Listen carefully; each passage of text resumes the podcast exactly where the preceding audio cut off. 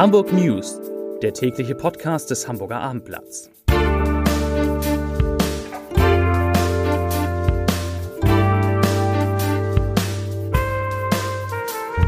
Moin, mein Name ist Lars Heider und heute geht es um die lange Nachspielzeit in Regensburg, die den HSV den direkten Aufstieg in die erste Fußball-Bundesliga gekostet hat. Weitere Themen es gibt neue erstaunliche Zahlen zum Deutschland-Ticket. Der Jungfernstieg wird erneut umgebaut und bei der Hala muss eine Chefin gehen. Dazu gleich mehr. Zunächst wie immer die Top 3.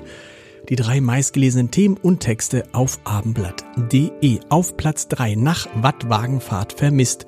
Wo ist Maren Holzen? Auf Platz 2 Warum bekam HSV-Rivale 15 Minuten Nachspielzeit? Und auf Platz 1 nochmal der HSV. Wieso Tim Walter, der HSV-Trainer, keine Sorgen vor der Relegation hat. Das waren, das sind die Top 3 auf abendblatt.de. Ja, warum war die Nachspielzeit beim Heidenheim-Spiel in Regensburg so lang? Als die Partie der Hamburger des HSV in Sandhausen abgepfiffen wurde, beim Stande von 1 zu 0, hatte Regensburg noch mit 2 zu 1 gegen Heidenheim den direkten Konkurrenten des HSV geführt. Zu diesem Zeitpunkt war der HSV aufgestiegen nach fünf Jahren, weshalb es zum Platzsturm im Hartwaldstadion in Sandhausen kam. Doch in Regensburg wurde letztlich noch 15 Minuten nachgespielt, also insgesamt 105 statt normalerweise 90 Minuten. Und Heidenheim warf in dieser Zeit alles nach vorne und drehte bekanntlich die Partie mit zwei späten Toren, einmal in der 93. und einmal in der 99. Minute und verdrängte den HSV tatsächlich noch von Platz zwei. Die Frage bleibt aber, ob es bei dieser unüblichen Verlängerung der Spielzeit mit rechten Dingen zuging. Wir haben mal nachgefragt bei der sogenannten DFB Schiri GmbH und die teilte auf unsere Nachfrage Folgendes mit. Ich zitiere, mit der Nachspielzeit wurde die Spielzeit kompensiert, die im Laufe der zweiten Halbzeit durch mehrere Auswechslungen, Verletzungsunterbrechung und Behandlung, Zeitspiel sowie Überprüfung durch den Videoassistenten verloren gegangen ist. Zitat Ende.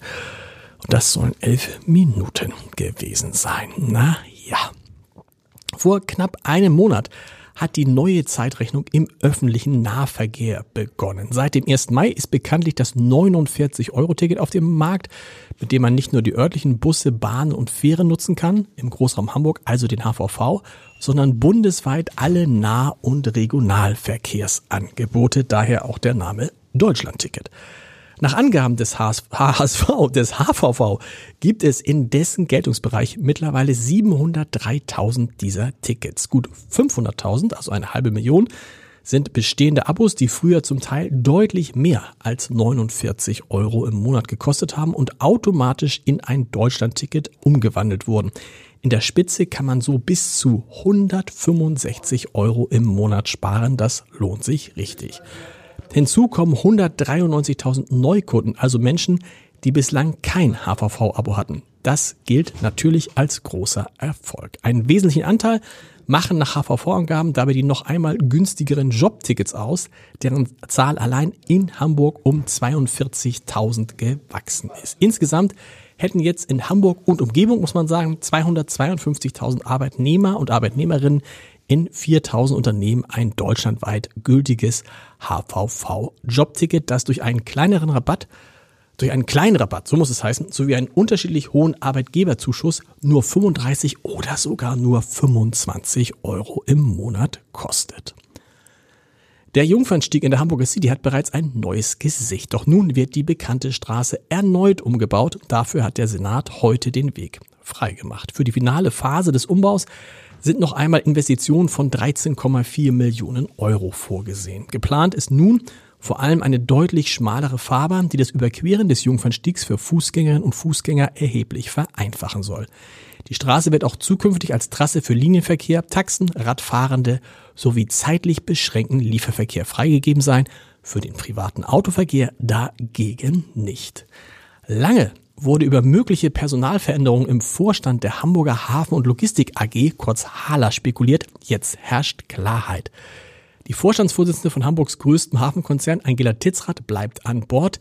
Die, Finan die Finanzvorständin Tanja Dreilich muss hingegen gehen. Wie das Armblatt aus Unternehmenskreisen erfuhr, hat dieses der Aufsichtsrat der Hala beschlossen. Damit hat sich der Aufsichtsrat in einen schwelenden Konflikt eingeschaltet. Seit längerem hatte es Gerüchte gegeben, dass die Stimmung zwischen Titzrath und Dreilich nicht gut ist. Mehr noch, das Vertrauensverhältnis soll erheblich gestört gewesen sein.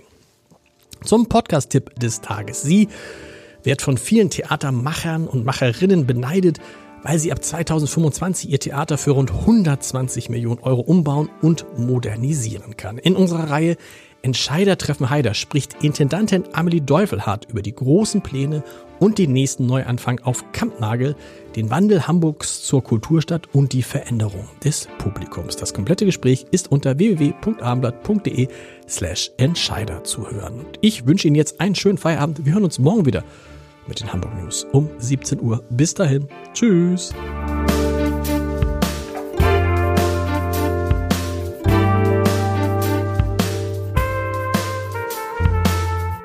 Weitere Podcasts vom Hamburger Abendblatt finden Sie auf abendblatt.de slash podcast.